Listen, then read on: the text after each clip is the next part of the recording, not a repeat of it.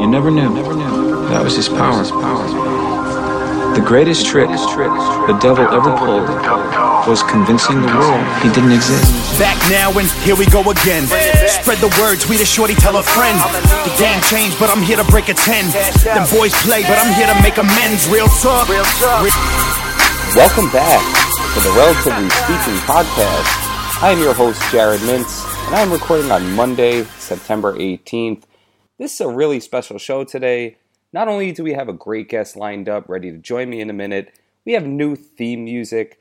I want to give a shout out to my boy Nick Zav for blessing me with the track. You could find Nick on SoundCloud. Also follow him on Twitter at Nick underscore Zav.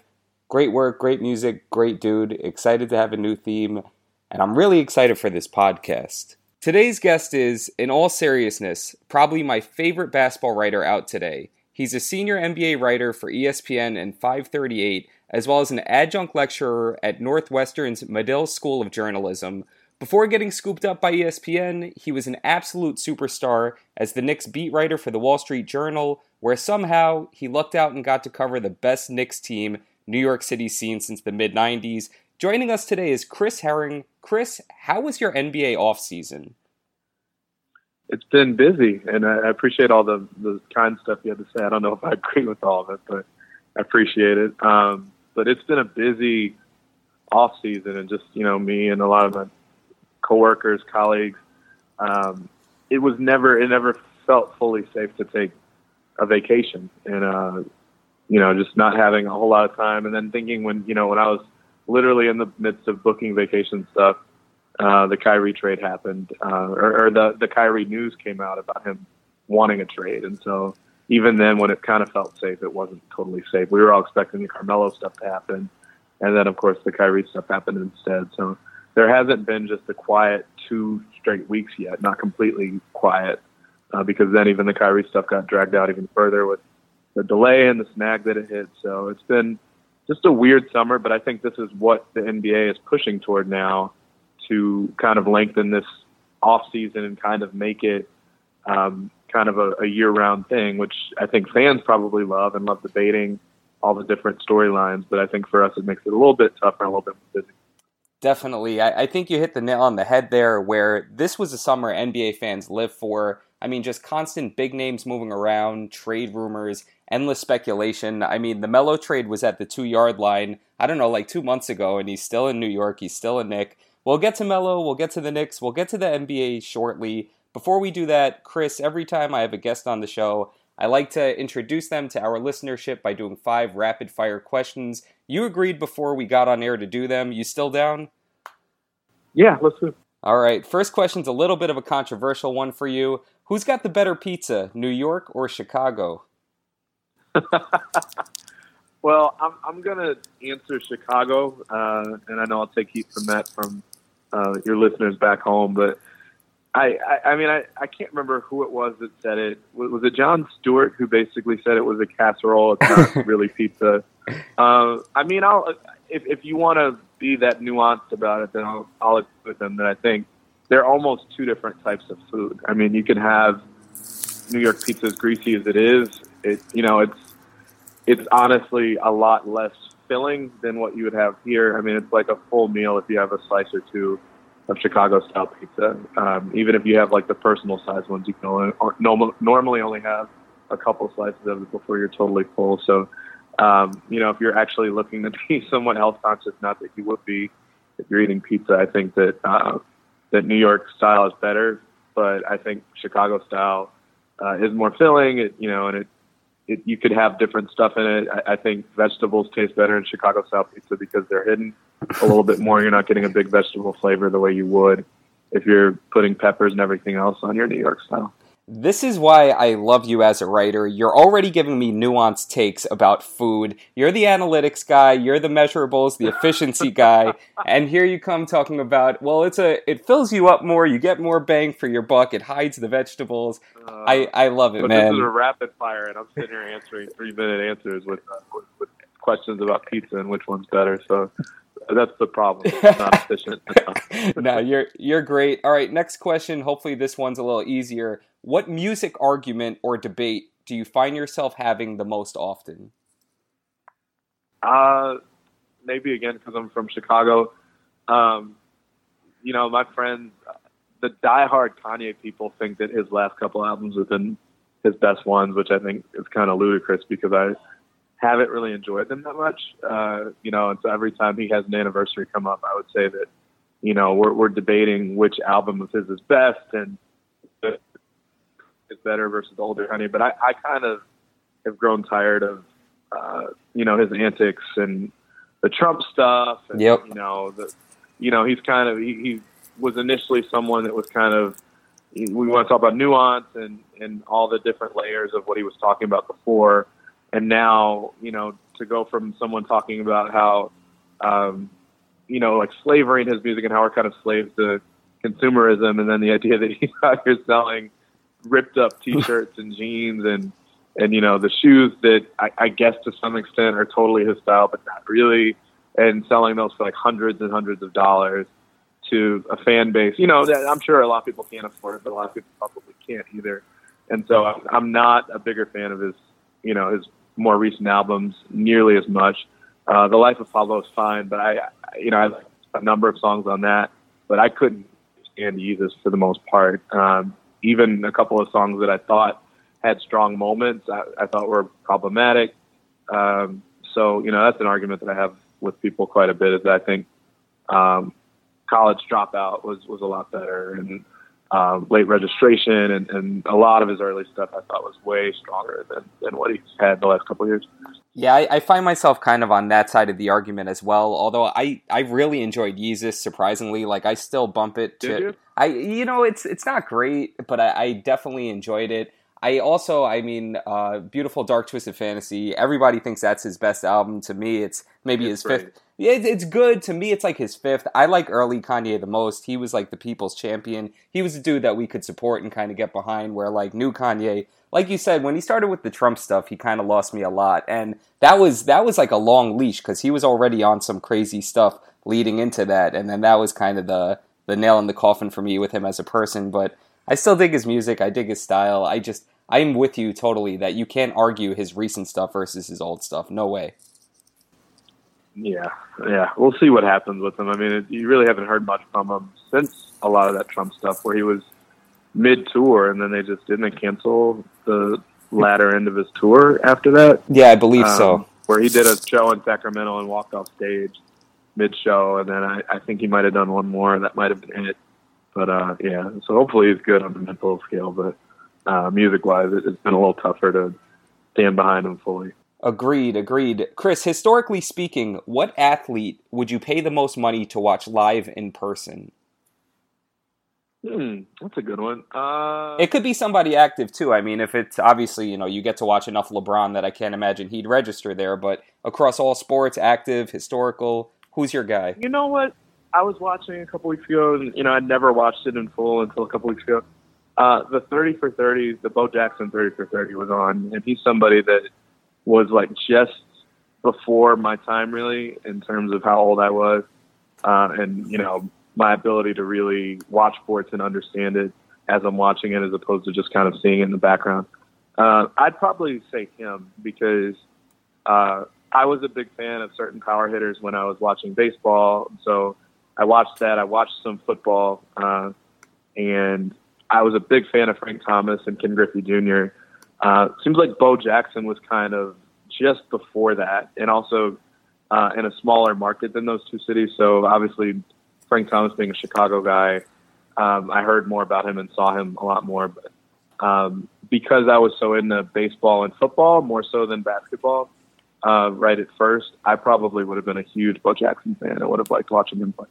His 30 for 30 was awesome. I think he's one of these athletes. You know, we've kind of gotten away from this in basketball so much with the way the game has changed, but Bo Jackson's one of these athletes that you're always looking for the next Bo Jackson. Who's got that combination of speed, skill, and power? And I remember a couple years ago, Yasiel Puig was coming up, and everybody wanted to don him the next Bo Jackson. He's just, he's one of a kind. He was so unique, Bo Jackson. Yeah, I don't, I don't, I wouldn't even be able to think of who would really be the the equivalent of that. I mean, you've had people that could play both sports or have played both sports. I mean, Deion Sanders was another one, but I mean, the combination of both power and speed. You know, Deion didn't have to do the power side of it. He was a defensive player, right? Um, you know, a cornerback, and I, I kind of think in a lot of cases you have guys that are more like that, or maybe have, you know, because of the strength of someone's arm, maybe someone that, um, you know, a corner infielder or something, and, and a quarterback. You got Drew Henson was a guy that I watched a lot uh, because he was going to be at Michigan and, and played at Michigan, and then went to the Yankees. But a lot of times, it, you know, you've got a guy that is way more um, of an influencer on one sport than the other, and uh, Bo is just kind of really ridiculous at both. Um, and so I, I don't think you're normally going to see guys like that. You know, that very very small number of guys that can do both like that.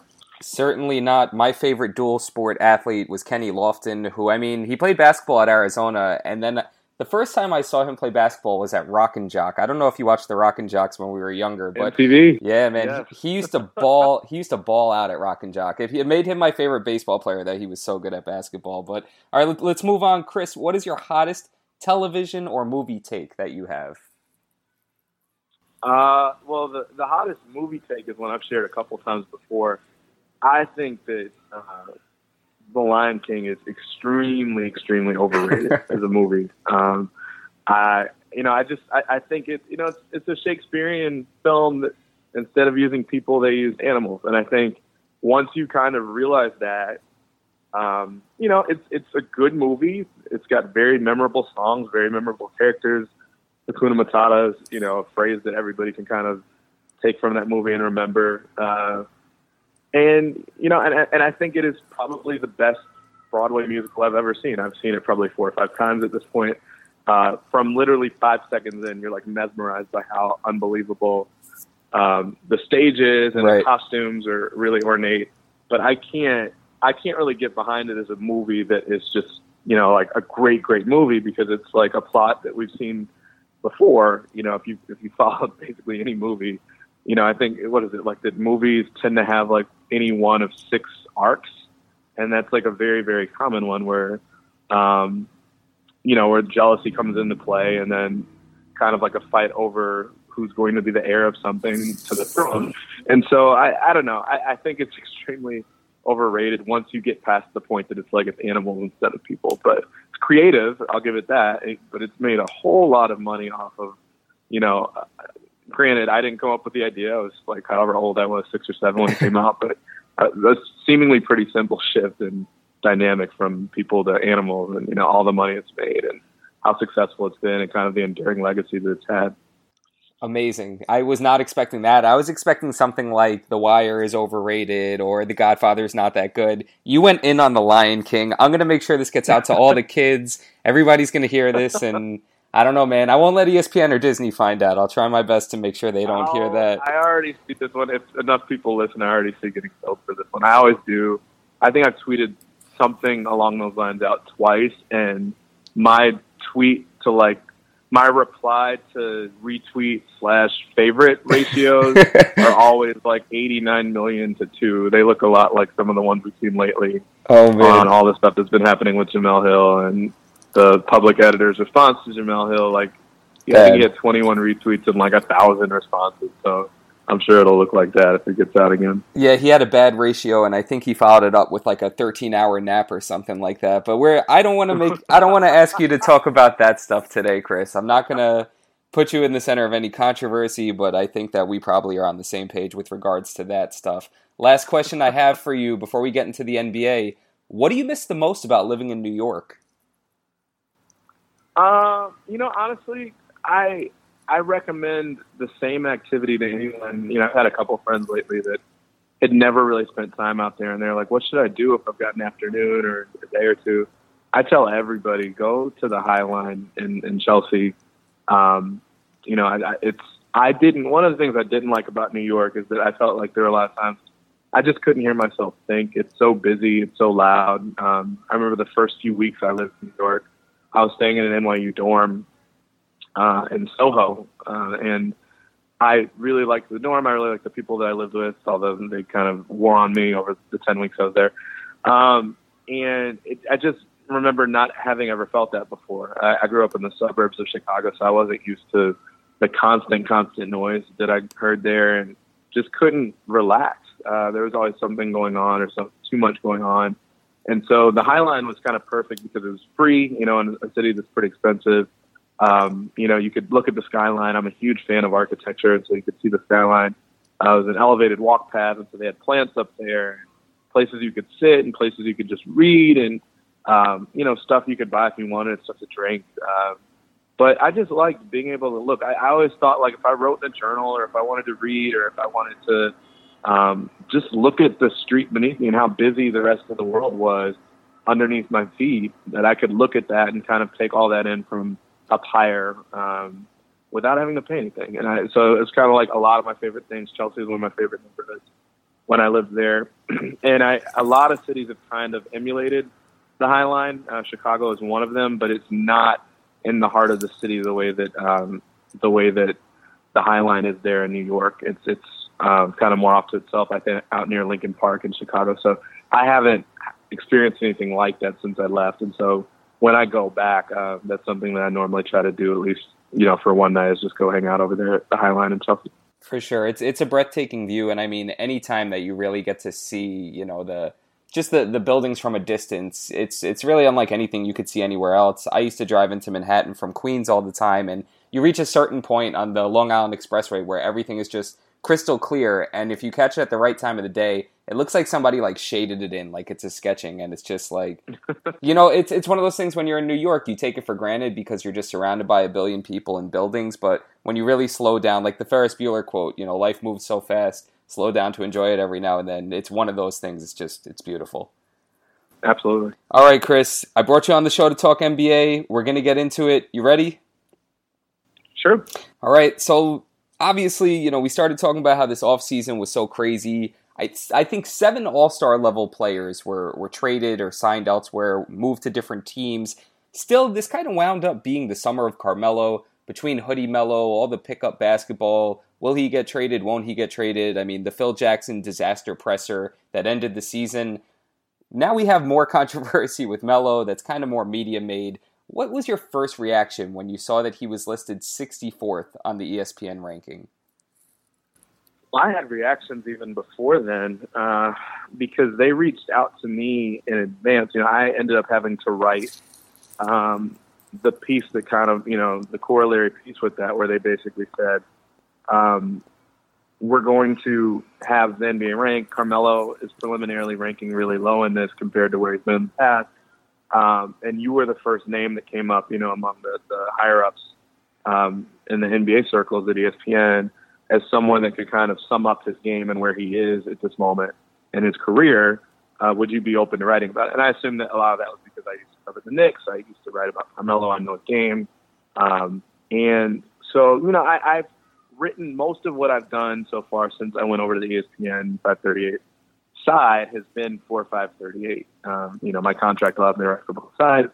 Um, but just because of when I was hired, I, um, I basically didn't get a chance to really get to know my ESPN editors. That has been for 538. So I've said I want to do more on the other side, and so that you know this is an opportunity to do that. So I'm happy to write about it. At the same time, I already know immediately that people don't understand how the NBA rank thing works on the outside, and that I am going to take a lot of the heat for whatever ranking he gets because a lot of people are going to think that I'm the one responsible for having given him that ranking. So my first hunch as I was getting ready to write all this is that he actually wasn't even 64th. I think he was like 72nd or 73rd when the preliminary rankings came in and not everyone had voted. And so it was an even lower ranking. Like, wait, how did he finish that? Like that was my first question, you know, in, in my head. Like I'm happy to write the piece because I know I'm not the one that ranked them. I hadn't even ranked uh, anyone at that point, but I'm thinking to myself like this is just going to be basically a, a shit show. Is what I was thinking is that people are not going to understand why he's ranked this low. And frankly, like there's not even anything. You guys know how you know how many numbers I use to generate my opinions and my thoughts on top of film work, on top of interviewing these guys, on top of everything.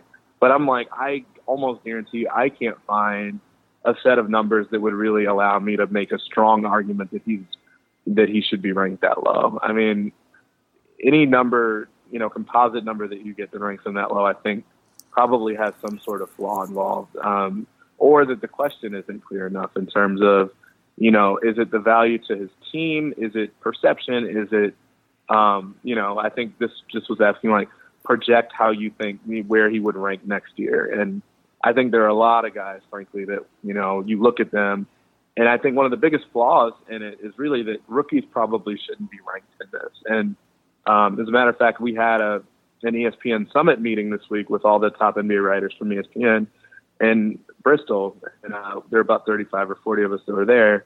And that was kind of a big discussion that we had is like, should rookies be a part of this going forward? And, you know, uh, ESPN just hired these Draft Express guys to, to join ESPN. And, you know, we were kind of asking um, who was voting on all this and like, have these people really sat and watched these guys that just got into the NBA through the draft? And, you know, obviously the Draft Express guys have, but there are only two or three of them. And then everybody else is just kind of relying on, you know, maybe they watch some college, but mostly at that point you're watching NBA and then you're watching summer league. And so that's not really a fair, you know, a couple guys have enough background to be able to make that call, but why are we, you know, taking into account 60 new rookies that most of us haven't seen?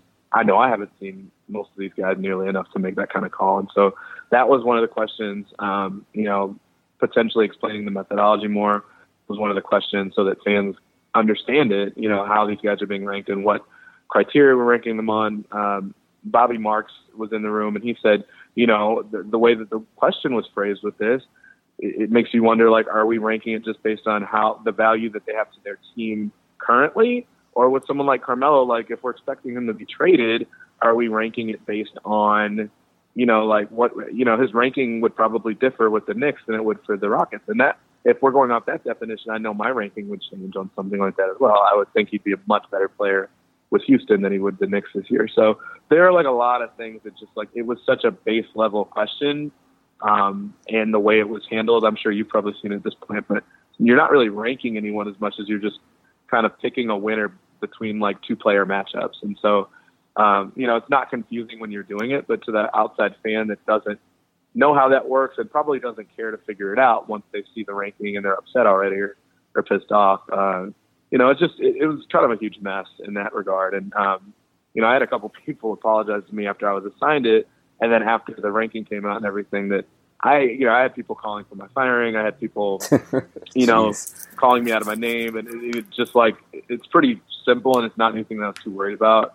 But yeah, like it, it, it kind of puts a lot of weird criticisms on us. Ian Begley was in the room too, and you know, obviously he's someone that does a great job on the Knicks beat, and you know has been trying to sit down with Melo one on one for weeks now. And obviously, when something like this happens, like it doesn't improve the odds of getting someone uh, to sit down and speak with you. And so it's it, it puts reporters that actually are covering teams specifically or trying to build relationships in a tough spot.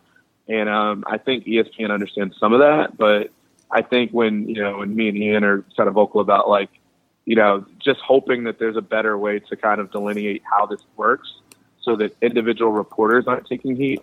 Um, I think that would kind of improve the process. But it, I mean, it it gets people talking at a time where there is nothing happening in the NBA.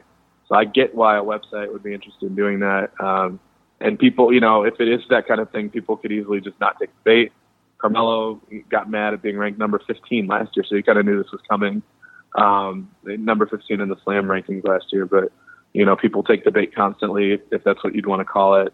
Um, and you know, there's a whole other ranking system that's happening too. And um, you know, it, there's a pretty clear common thread here where players that are aging tend to get um, knocked down on the list the farthest, and so it's, it's something that's going to continue to happen as long as the rankings are there. But, uh, but I think there might be slightly better ways to explain it to the public and slightly better ways to avoid uh, reporters kind of getting, um, you know, these huge criticisms lobbed at them for something that they don't really have all that much to do with. For sure. Chris, that's really great insight into the process and kind of how you guys go about this. Hopefully, everybody that was in your mentions will listen to this podcast and know that it's not your fault, and they'll stop asking you stop asking you if you're actually better than than Carmelo or if you've ever picked up a basketball. I thought the most absurd thing was that this turned into let's rank the writers, which is just like bananas. That is such a terrible I idea. I thought it was funny. It was funny, like to me. And someone had a tweet there, like, you know, uh, if anything, the writers are going to love this because they're so self-important. like, I literally before I even left uh, left that day because the Carmelo thing was the rankings came out the day before our meeting started. Our, our meeting started on Wednesday. The rankings came out on Tuesday where Melo was number 64. And by the end of the day, Wednesday, uh, I already saw people in the room like a couple hours into our meeting saying like, "Oh, look, like this is where I'm ranked." so, you know, like the writers were paying attention to that, and like I don't know how important we find ourselves to be, but I think a lot of us got a kick out of that. It was pretty funny, but um, you know, the one thing I will say is that people were questioning. You know, people were basically saying ESPN is doing this to piss people off specifically, and like I can't speak to that. I'm pretty sure that's not why. Um, it, it's an interesting conversation starter. It does generate a lot of attention at a time where there's no other basketball happening in the states. But what I will say is that I, I, I don't think it's done specifically to manipulate certain rankings. I, don't think that Carmelo actually finished like 45th and then they dropped him to 64. Um, Tim McMahon, and it was actually mentioned during the meeting Tim McMahon uh, had been asked to do something similar. He's covered the teams in Texas and the Mavericks and actually Utah a little bit last year too. Um, and so he has a really good relationship with Dirk. He's you know written several things about Chandler Parsons, and they asked him to write about Dirk because in the preliminary rankings, Dirk finished outside the top hundred, and then by the end of it, he actually finished 97th. And so they backed down and they were like, "Don't worry about writing it. Like it's too odd a number now. You know, before it was a nice round number like 100. That that's interesting, but if he's just inside of that, then don't worry about it. So the rankings move as more people vote, and so you know, I don't think that there's anything like nefarious at play here, where you know they're manipulating the rankings so that they can say that Melo finished right underneath Lonzo Ball. I, I think that's just the way they shook out. I think it's totally fair to ask if there's a better way to rank the players. I think it's totally fair to question who's ranking the players. Um, it wasn't until this week that I realized that there are actually people that don't work for ESPN that, make votes that maybe have written for True Hoop in the past, and and so like getting a grasp on who's voting, and even the NBA has kind of slimmed down like who's eligible to vote for certain things. Um, and you know, there's always room to ask those questions. I don't know exactly how every single aspect of this stuff works, but you know, I, I think they are at least open to hearing out fans, and we had a, a pretty good conversation about some of that stuff um, during the meetings that we had this week. I, I, appreciate you explaining it, and I honestly I didn't think we were going to get into the detail that much because I didn't realize so much actually goes into the ranking, and I'd imagine most people don't, and that you would look at 64 as a number for somebody like Carmelo, who, as you mentioned, you know the the older players are the ones that wind up slipping, and we saw it happen with Kobe Bryant for a few years, where it was yeah. just it had to be assumed that this is being done to get reactions, but at the same time, I mean, it was very evident Kobe's game was slipping. We get to Carmelo, and Carmelo didn't have his most efficient year last year. He hasn't played in the playoffs in four years. I mean, the Knicks are looking at, you know, we don't know what kind of value the Knicks could get back for Melo, especially if he's dead set on going to Houston. And it kind of feels like 64 is a little bit of a fair ranking. I guess my, my question to you is why do you think Carmelo catches this much flack where it's so divisive that he winds up being ranked that low. And personally, like, how hard does he take something like this? He takes it really hard. I mean, I, I heard from from people that are tied to Melo. I know Ian did, um, and I could I could almost tell that Ian had heard from Melo's folks um, because I saw Ian tweet about it more than once over the course of the day, where kind of like he was trying to distance himself from the rankings. I don't blame him. Like this is a guy that has to cover Melo day in day out, and you know, Melo's a person that is relevant even during the off season. Um, so you know, it makes sense that you would want to. You also want to stay on top of any trade stuff that's happening, and so being um, being amenable to dealing with this camp is important at a time like now. And so it's it's really easy on the one hand to think about page views, you know, and the fact that you get people talking, and ESPN, you know, that is a part of their mission. Obviously, uh, it's not the biggest part of their mission, but it's part of it. And so on the one hand, like you have to be cognizant of someone who's out to try to uncover what's happening with that player, whether it's in trade talks or anything else. And so he, he takes the, like, you know, he, he constantly says he doesn't read the stuff, but then it's like, well, if you're not reading stuff, how else would you, obviously people reach out to him as well, but like, how else would you know this sort of thing? Uh, how else would you get upset? I mean, if we want to talk about whether 64 is fair, last year I thought number 15 in Slam was incredibly fair probably, uh, you know, probably generous if we're going to be honest at that point in his career. um, and he he thought that that was crazy that he was 15th, and so.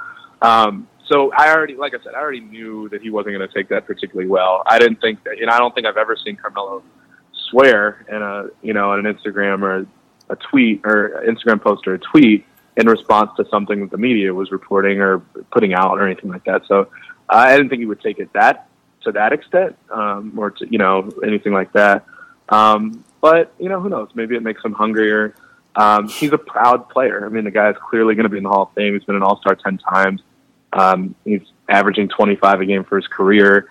You know, I, I don't know. Maybe I would be angry too. Uh, I, I can't speak to it, you know, at that level. Um, I saw a lot of people. Howard Beck is one of my favorite writers in the league and a good friend. And I think him and David Aldridge both were, in response to CJ McCollum's tweet, were saying, like, why would people even care? You know, at this level, you get to the NBA and are, are an all star, basically, a perennial all star. Why would you care what reporters have to say? But I mean, you get to that point, you're used to people talking about you pretty well. Uh, right. You're used to being, uh, you know, a, a gold medalist. You're used to being an all star every year. I don't know. Like I, I can't say that I wouldn't care too. You know, I uh, I get to ESPN. I still care what people tweet to me, or if I feel like they're out of line, or if I feel like they're not looking at the full picture of what I do or why I'm important. So I don't know. I, I, I guess I can definitely understand some elements of it. Uh, like I said, I wouldn't have voted him that low. Um, but we also don't list rank them like that in terms of uh, in terms of how it works. I was explaining that before. So, you know, I, I, I get it on both sides. I understand how people feel that way. I understand why he's upset, but um, but it's also something that's clearly done, you know, in part because it gets a conversation going, and you know, by not having a reaction, you almost stem the conversation a little bit more than you would if you have a big reaction to it. So it's uh, you know, it's, it's one of those things. That's kind of it, it's not fun for me to see the reactions to it. Not fun today to see people arguing the Nikola Jokic stuff. Oh, you know, I, I just kind of wish it could just be, it could just be. But instead, it's always like a bigger conversation than it needs to be. For sure, yeah. It's one of the things that just it, it kills you if you spend too much time on Twitter. I mean, Jokic has been the hot button topic, which I guess is fine because it hasn't been Chris Paul, which is probably the most insufferable conversation that I see unfolding on Twitter. But no matter what, guys are going to be divisive, and Melo's one of the most divisive players. I care more about what's actually happening, though, which I imagine you do too. With that said, it's it's middle of September. Carmelo is still a Knick. You know the Knicks are looking to trade him potentially. Melo wants to go potentially. All of that said, I'm not asking you to break news or to cite any sources. Where do you see Carmelo Anthony playing the majority of his games this season? I, I think that's totally dependent on whether he opens up his no trade beyond just Houston. I mean, I I actually think Portland. I could see that happening, um, but I think that I think Portland wants Carmelo worse than Houston does. Actually, uh, I think they're looking for a way to shake things up. I think they've kind of seen that you know their their ceiling is probably somewhere around six, seven, eight in the West, um, and it's very clear that they kind of have um, too much on the shoulders of McCollum and Lillard. And so they would, I mean, I, I also didn't think it was necessarily a coincidence that McCollum was really the first person to go to bat for Melo publicly, where he, you know, he tweets out how ridiculous it is that Carmelo's ranking as well. I thought that was really interesting as well. And so, um, so looking at that, I mean, I could see him going there. I don't know that he would solve any real problems for them, but I don't know that anybody would with the makeup of that team. And kind of, you know, they, they're able to get rid of Allen Crabbe um, but they also seem to have like way too much money committed to someone like Evan Turner. So I could see him going there, but it would require Carmelo saying he's open to playing there um, and requesting that that team be added to his, his list of teams he'd go to. Houston's there, but that's not, you know, that actually feels like it's outside of Houston and, and um, New York's hands at this point. You know, it, it requires somebody to don't want to be that team. It would kind of defeat the purpose of trading Carmelo in the first place. Um, it, it requires a, another taker, someone that is willing to take twenty million dollars a year on their cap. Um, but yeah, I mean, I, I I could see him playing in New York because if nothing gets done and Carmelo refuses to open up his list a little bit more, you don't really have that many options, and it, it just kind of points back to the question of why in the hell would you give him a no trade clause at that point in his career?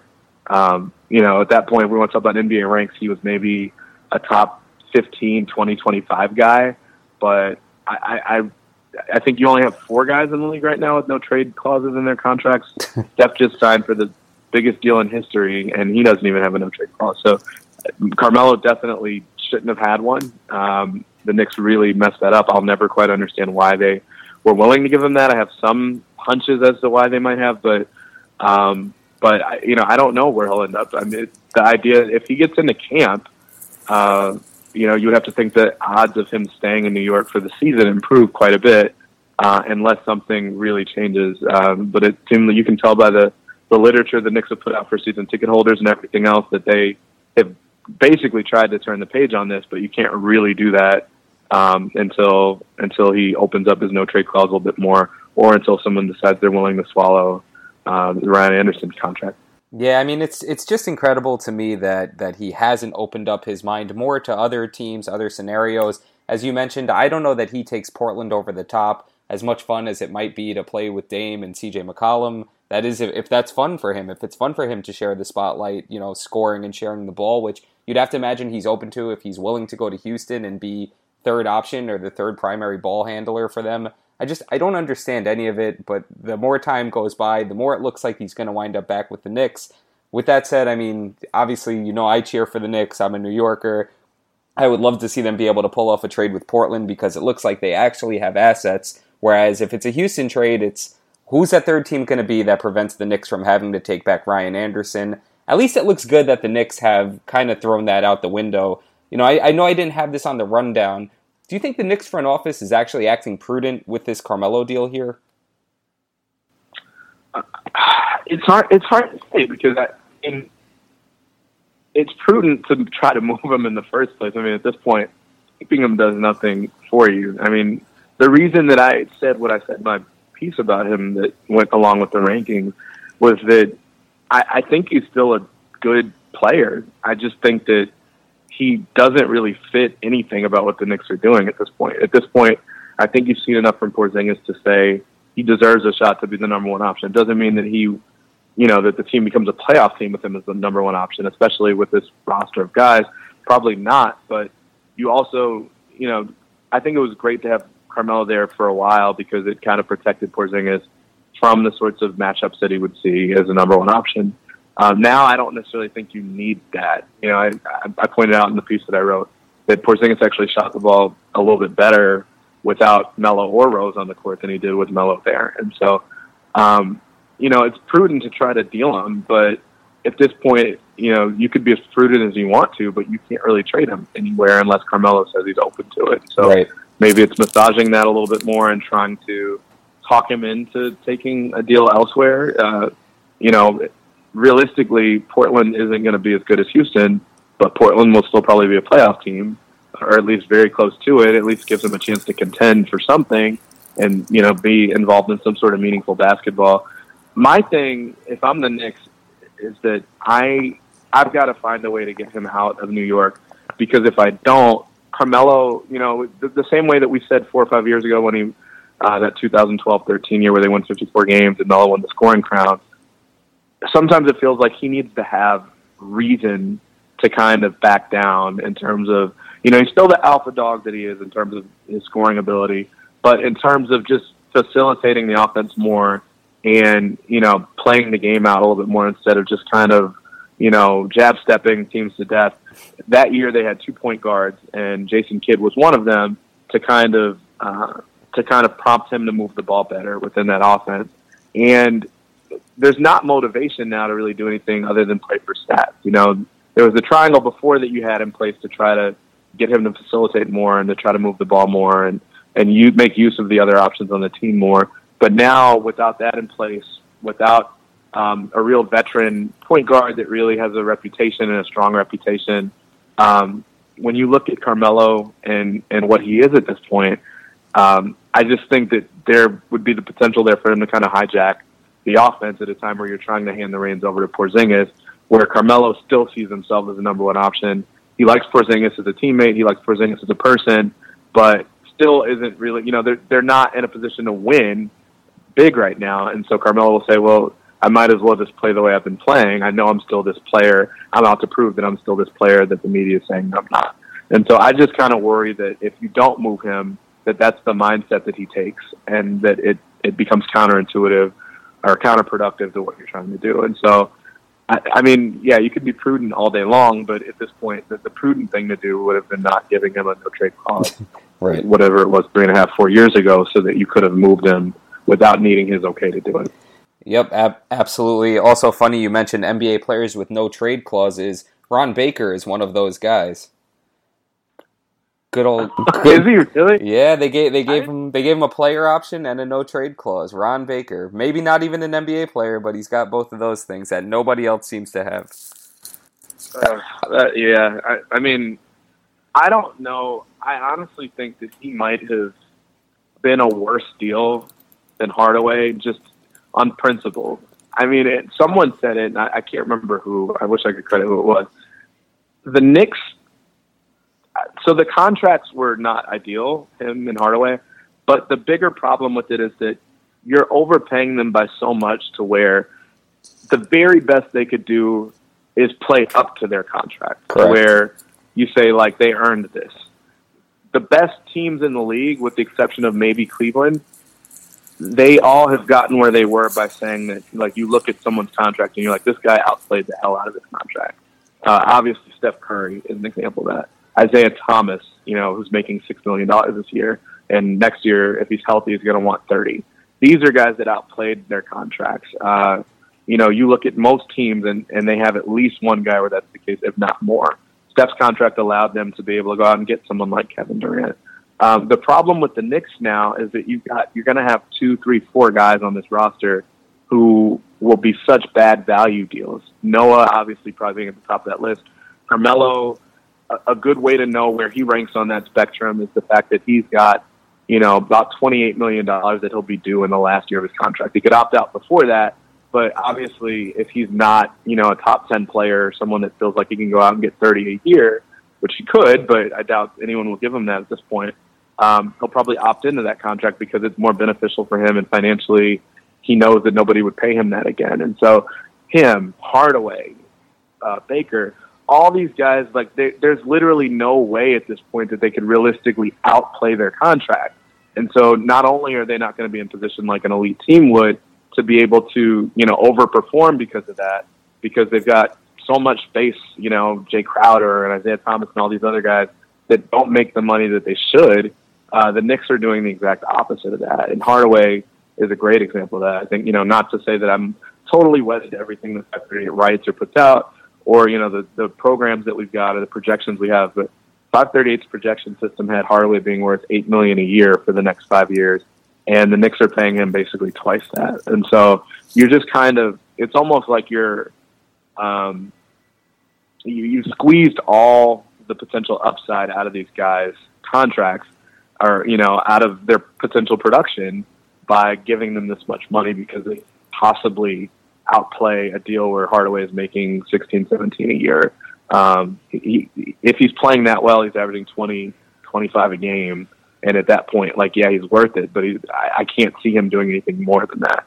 Uh, whereas, you know, if he did that and was making five, six million less a year, then all of a sudden we can have a conversation about that. Maybe he's capable of doing that and and outplaying that contract. But there's just no money left there. You're paying him so much that at best he would be doing what you hoped someone making that kind of money would do. And Baker with the with the option and the the player option, he's kind of done the same thing there. If he's really really good this year, guess what? He can opt out of this deal and go somewhere else, and that's not what you want to do.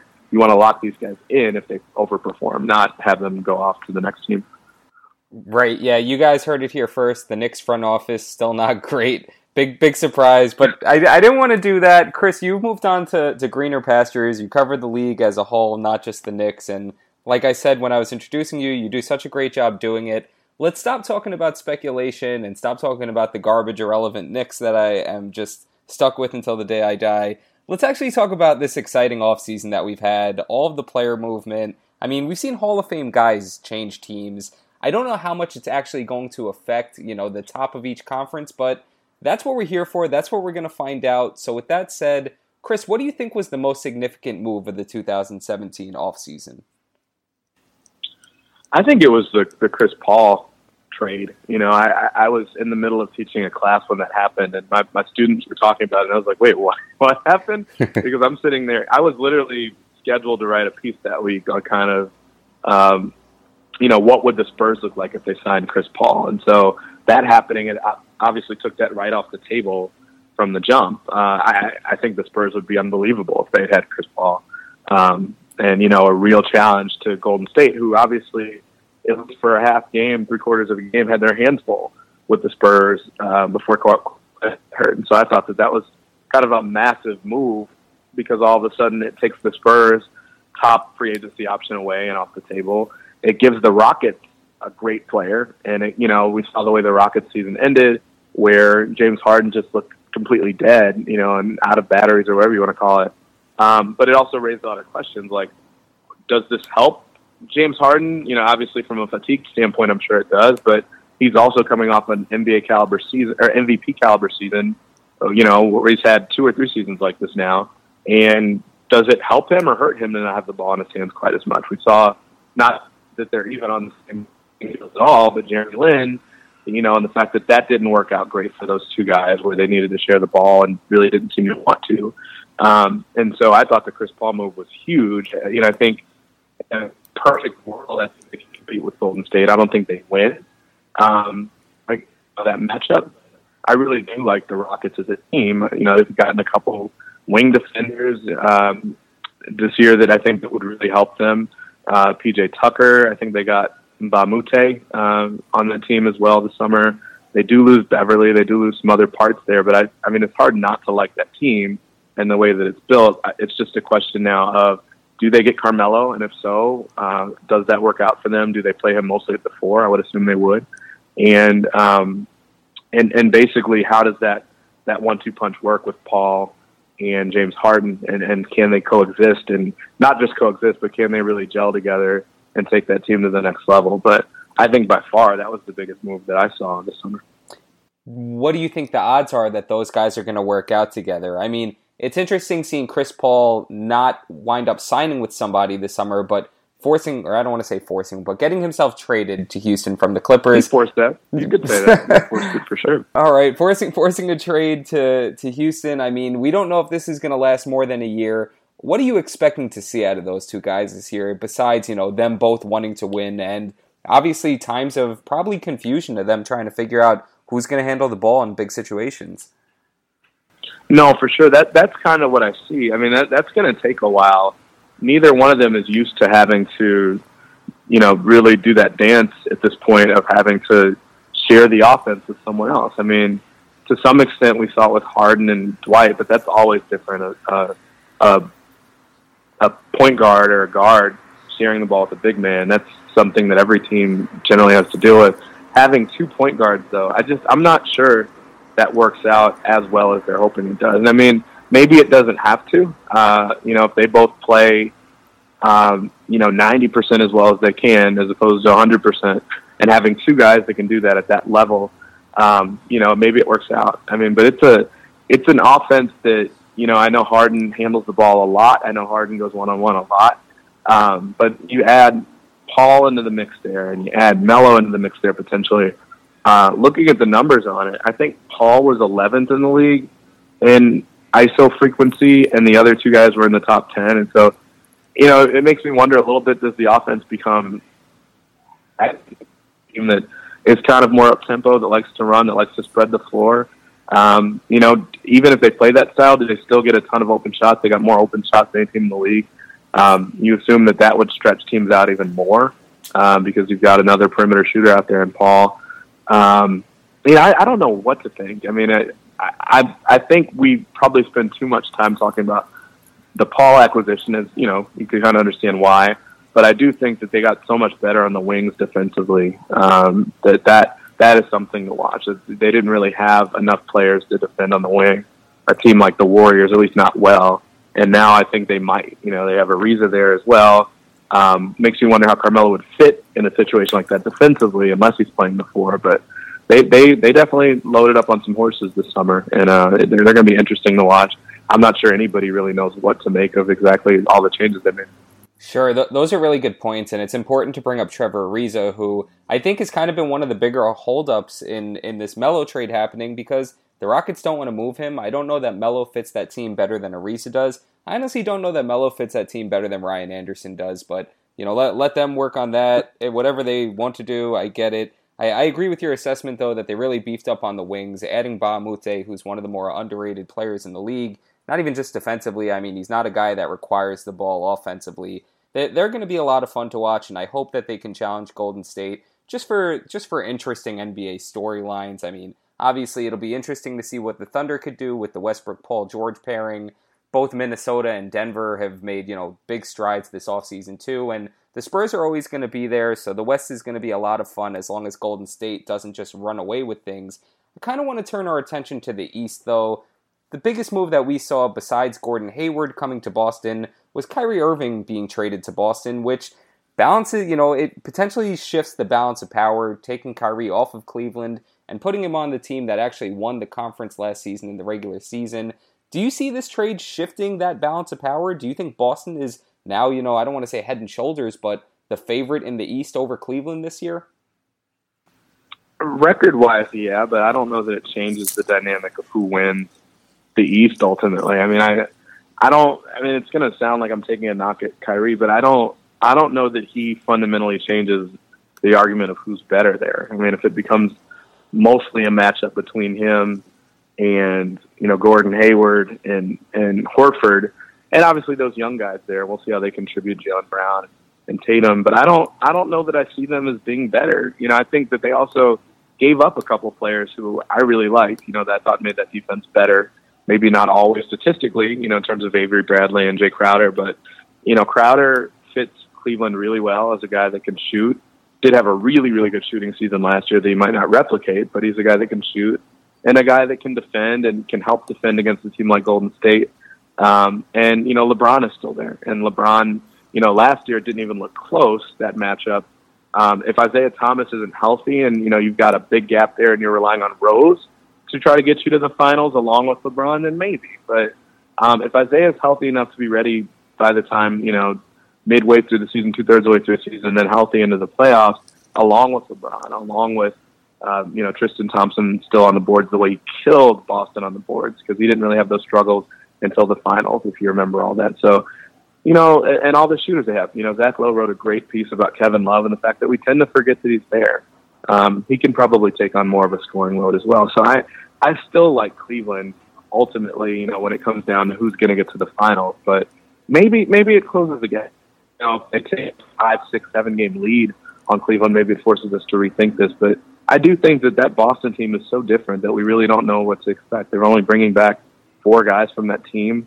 Um, and, you know, a lot of them are younger players. And so we'll, we'll see what to make of that. But I, I still really like Cleveland. And it's, you know, it's, I'm, I'm just not willing to bet against LeBron uh, until I see someone knock him down, knock him off, and so we'll we'll see. But I don't I don't think Boston's there yet, uh, and I don't know that there was realistically a way for them to get there unless they'd maybe added, um, you know, maybe if they'd added Jimmy Butler and a Paul George, or you know, Jimmy Butler and a Gordon Hayward, or something like that. But going out and basically swapping Kyrie, a younger version and a better, you know, slightly better version of Isaiah Thomas and getting a guy like uh, Gordon Hayward, they had to give up someone to get that. So it's kind of like an even trade and getting Gordon Hayward. And I don't think that really makes them better, especially when you factor in Avery Bradley, one of my favorite players in the league, and Jae Crowder, and you know the other things that they gave up, and the pick, which is a future sort of consideration. But I'm not sure that they're so much better to where I would put them in front of Cleveland in terms of the favorites to make it out of East.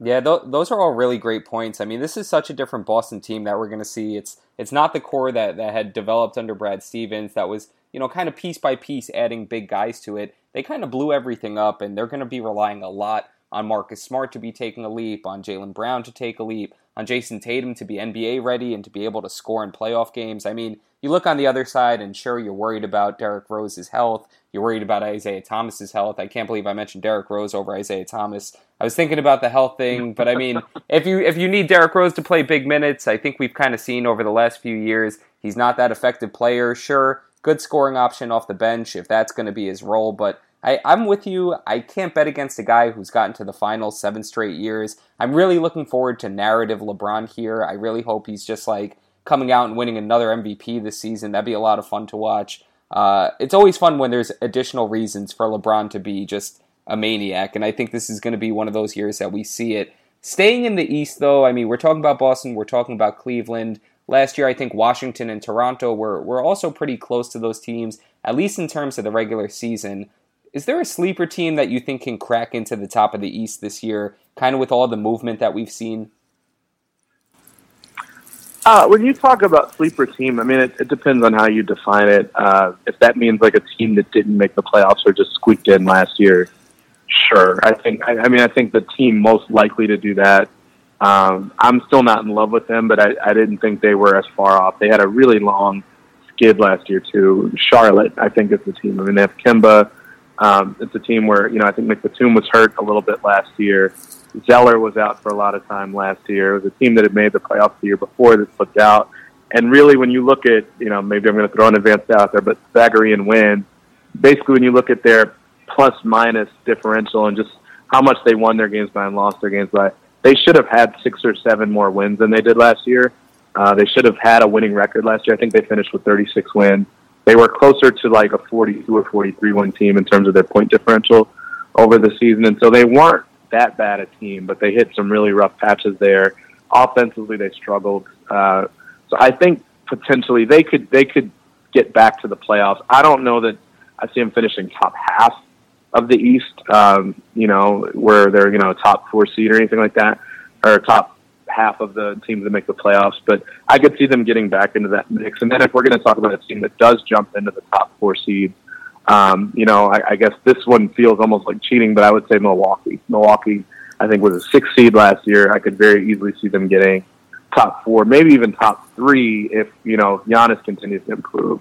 Uh, if Jabari comes back and can give them something once he's back and healthy, um, having a full year of Middleton there, having Brogdon in a, as a second year player after he's learned a little bit about how to play, and then coming off a Rookie of the Year season uh, Thon Maker, you know, being a part of their rotation and getting more minutes and kind of developing a little bit more. So I could very easily see that team taking a step forward. Um, you know, they had some really nasty rough patches last year defensively, and so you know that team, if it gets a little bit more experienced and a little bit more developed, I could see them making a leap. Maybe not a huge one, but they wouldn't have to make a huge one to get into the top four of, of the East either. Yeah, they're the team that I had in mind when I asked the question. So thank you for saying them and validating me. I mean, beyond Giannis, I think Khris Middleton's one of the more underappreciated guys. Jabari just can't stay healthy, but he looks like just this offensive factor who could score in so many different ways. Last year he was shooting the 3 2, which I mean, I don't think people expected for him. Good to see him add that to his arsenal, still being so young. It just it comes down to health and a lot of their guys taking next steps. I really like Brogdon. I really like Maker and what we saw out of him in the playoffs. So I'm pretty intrigued by them looking around the league, is there a team that we're not really talking about that you're intrigued by entering the season? I mean, this doesn't have to be a sleeper. Again, this this could be Denver, this could be Minnesota. Who's that one team that you don't think we're talking about enough a month away from the season starting? Yeah, I'd probably go with Denver. I mean, I, I like that team. Millsap will do a lot to help that team. I think, in particular, um, I think more people they're going to be on TV more. I think more people will see Jokic, which will be fun. Um, you know, I, I do like them. I, I think that they um, they'll finally kind of move away from uh, Gallinari, who I think is a good player but can't stay healthy. Um, I'm a little bit surprised by how impressed people were by the fact that the Clippers, you know, a lot of people, you saw a lot of people saying that the Clippers had a pretty decent summer despite losing Chris Paul. And I mean, it depends on how you define that. Anytime you lose a superstar, um, you're going to take a hit. And, you know, the sum of the parts might not really equal that one part, you know, because if you don't have a guy like Chris Paul, it's going to be hard to compete.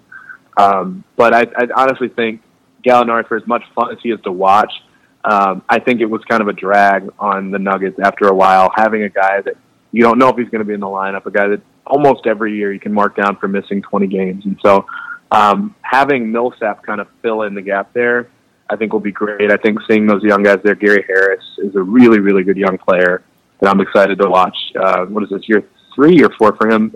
Um, so I really like them. Uh, you know, and a team that I think we actually talk about too much, I think Minnesota is kind of being overrated just a little. I know they get Jimmy Butler. I know they had some names that they got this summer. They got Jamal Crawford. Um, I know they got Jeff Teague. I, I really worry a little bit about the idea that they might have too many scorers on this team. Uh, you can never have enough scoring. But when you have that much scoring, you need people that can facilitate. Teague can run an offense. We saw him run that that 60 win Atlanta team, but I just worry that like when you have Teague there, who you know has developed into a very good scorer himself, uh, Crawford. Um, you know, they do have guys that don't need the ball as much. They've got Taj Gibson, and you already had Gorgui Dieng there. Um, but when you have, think about it, you've now got Teague, Jimmy Butler, Andrew Wiggins, and you've got Karl-Anthony Towns, and then you've got Crawford coming off the bench. Like, you've just got so many guys that all kind of are looking for their own shot a lot of the time. Um, and you don't have that many guys that are just going to clamp down and say, I'm going to play defense here. And Butler does that. Um, and, you know, Karl-Anthony Towns, I think, will develop into a much better defender over time. We saw him do it in Kentucky. He's still a young player. Um, but I would have loved George Hill on this team. You know, frankly, I would love to see Ricky Rubio on this team. Uh, and I just think that you, when you have that many guys that can all score, you need someone that can say, I don't need to score. I'll, I'll just set everybody else up. And I think that Hill and Rubio are, are better examples of that. Um, I think they were interested in Hill, and Hill, you know, when you talk around the league, it kind of sounds like Hill was more interested in, or was kind of afraid of the idea of Thibodeau's reputation. Uh, mostly, I think among fans. I don't think players normally worry about this as much, but the idea that uh, whether he would wear down playing for Thibodeau, and the fact that he still wants, you know, one more big contract if he can get it. He'll be a little bit older at that point, George Hill, but you know, with with the way the money looks in the NBA right now, that you don't want to play yourself out of the idea of being able to get money down the line. So, but I think he would have been a great fit with this team. But I, I'm, I think people are a little high on the Timberwolves, especially in a first season with all these guys playing together. Um, I tend to think that they'll finish under 50 wins, even though a lot of people think they'll finish above that. No, th- those are really some great points. I agree with you. I didn't understand the Jeff Teague signing just in terms of the rest of the roster construction. And George Hill did seem like the right guy. I mean, I don't know if it's an age thing where Teague might be a little bit younger. I, I don't even know off the top of my head. I think he is. Chris, that's all just great NBA stuff. I, I'm really getting pumped up for the season. I hope our listeners are getting pumped from the season. It's been so much football that, you know, we're just we're ready for the NBA to go. This is going to be a real exciting season, I think. But one of the other reasons I really wanted to get you on the show is because, you know, you and I go back and forth on Twitter every now and then, not just about basketball, but about kind of what it's like writing. And that's obviously not for me to put myself in in your stratosphere as a writer. I mean, you're so accomplished and you've done so many great things. I think you bring such a good perspective to writing too. So I kind of wanted to talk to you a little bit about your journey, your career. You know, when Joe and I did this podcast, we really like to discuss media and writing and the state of journalism. And you're one of those people who I really look up to and wanted to ask a few questions to. So, to get it started, what was it like starting your writing career in New York City? Uh, it was it was a much different mindset that I took in because I was an intern when I got there. I, uh, I, I just graduated from college.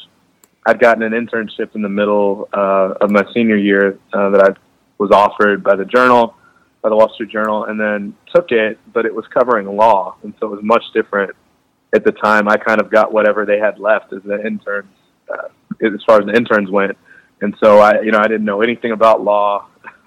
I definitely wasn't, you know, coming from law school, and then just kind of as a cursory question, I asked the the person who hired me, the law bureau chief, what you know what fraction percentage of the writers you have in your in your group have law degrees, and I was figuring, you know, most journalists don't get law degrees. It's, it's normally not like a requirement. She was like, it's probably about half, and so that scared the hell out of me too because I was like, oh, okay, so not only do I not really know that much about law, you know, a lot of the people that work in her group have law degrees, and so I think that was kind of a good uh, bar to kind of set for me because I think one of the things you have to do as a journalist is you have to kind of become an expert on things really quickly, even if you don't understand them well. And so, whether it's reading up on things, whether it's meeting with people, talking with people to get a better understanding, so that you can talk the same language as, as the folks that you're dealing with on a day to day basis. And the NBA worked the same way. I spent, you know, I, I covered crime and law and politics for two years at the Journal, switched over to sports at a certain point and covered the Jets.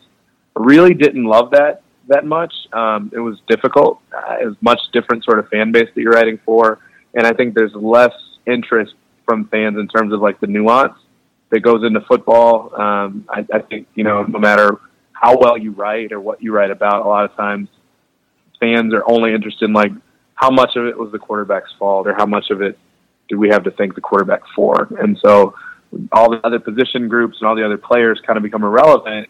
And when you're studying all of them, it, it feels kind of silly to kind of boil it down to just the one or two players that fans can, you know, say, "Oh, I remember this play that this guy made when there was, you know, a set of blocks that helped bring that guy free or what have you." So that it, it was kind of a godsend to go over to the Knicks beat. Uh, I remember not wanting to because I felt like football was being taken away from me. I, I was convinced I liked writing about football at the time, but a few weeks into the Knicks beat, I kind of felt um, at ease with it, and you know, I felt like I was asking different sorts of questions and deeper penetrating questions than what I was asking on the Jets beat. I felt like fans kind of took to my writing right away.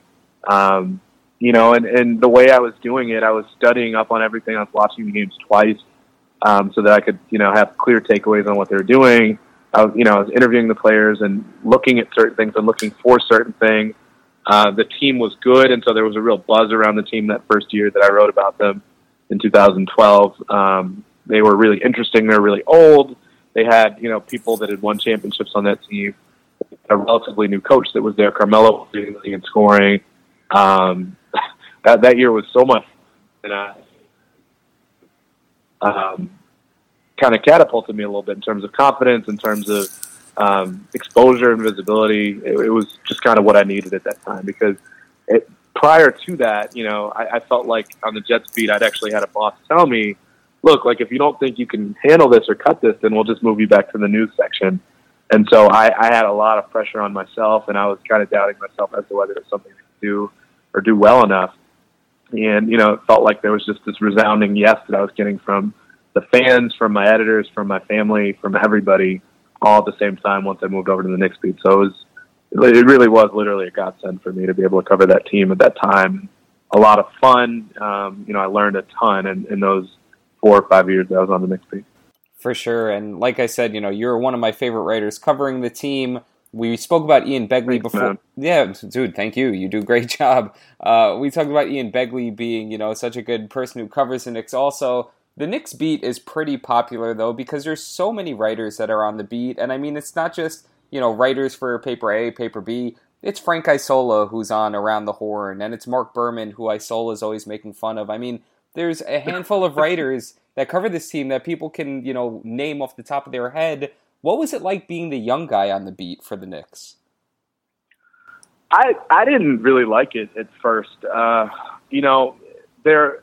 I think a lot of those guys had been on the beat for a while anyway, and so I was very much kind of a new Kidd on the block, and I was literally a kid. I'm I'm not sure how old Ian is. We're in the same ballpark. He might be three, four, year, five years older, something like that. But, um, but generally speaking, everybody else has been covering the league for probably you know since at least since I got out of college, but probably even before then. I know like Al Iannazzone had covered the kid era Nets, um, and so I I was very young compared to most of the other people on the beat. And it wasn't just that, but I think I was kind of the only guy who covered them kind of the way I did, where I used a lot of numbers and a lot of analytics. And, you know, to some extent, it was very clear I was watching the games carefully and intently, but I, I brought a different style, asked differently.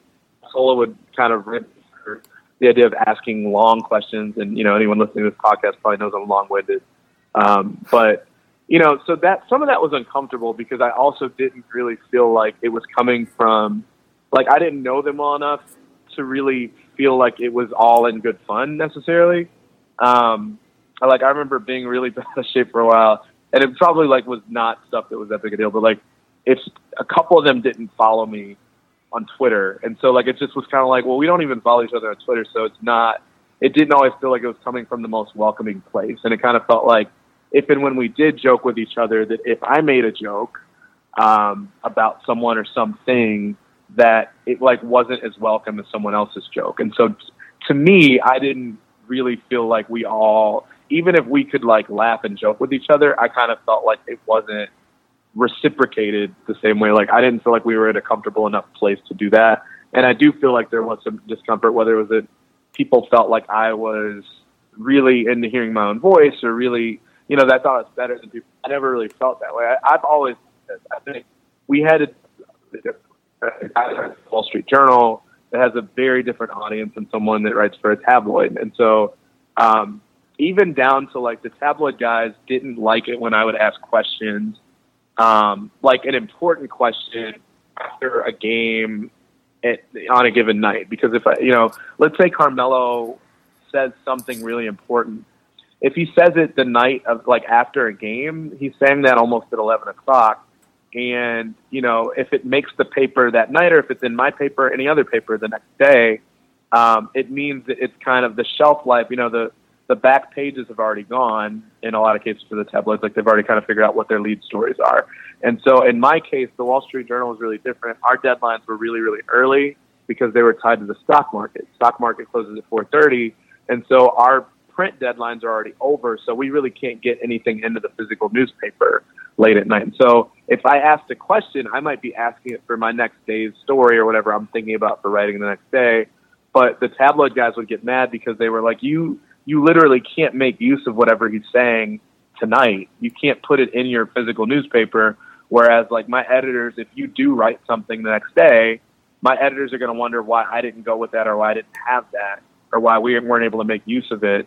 Um, it's going to force me to put it in a much smaller um, spot in, in terms of placement and where it goes in the tabloids because we've already kind of figured out what our lead story is for the back page. And so even little stuff like that would kind of get under people's skin. And um, so it took a while, I think, for not everybody. Like Begley and I have been friends ever since I was on that beat. And I think even maybe before that, because we covered football stuff at times when I was on the Jets and he'd show up and cover Jets stuff too.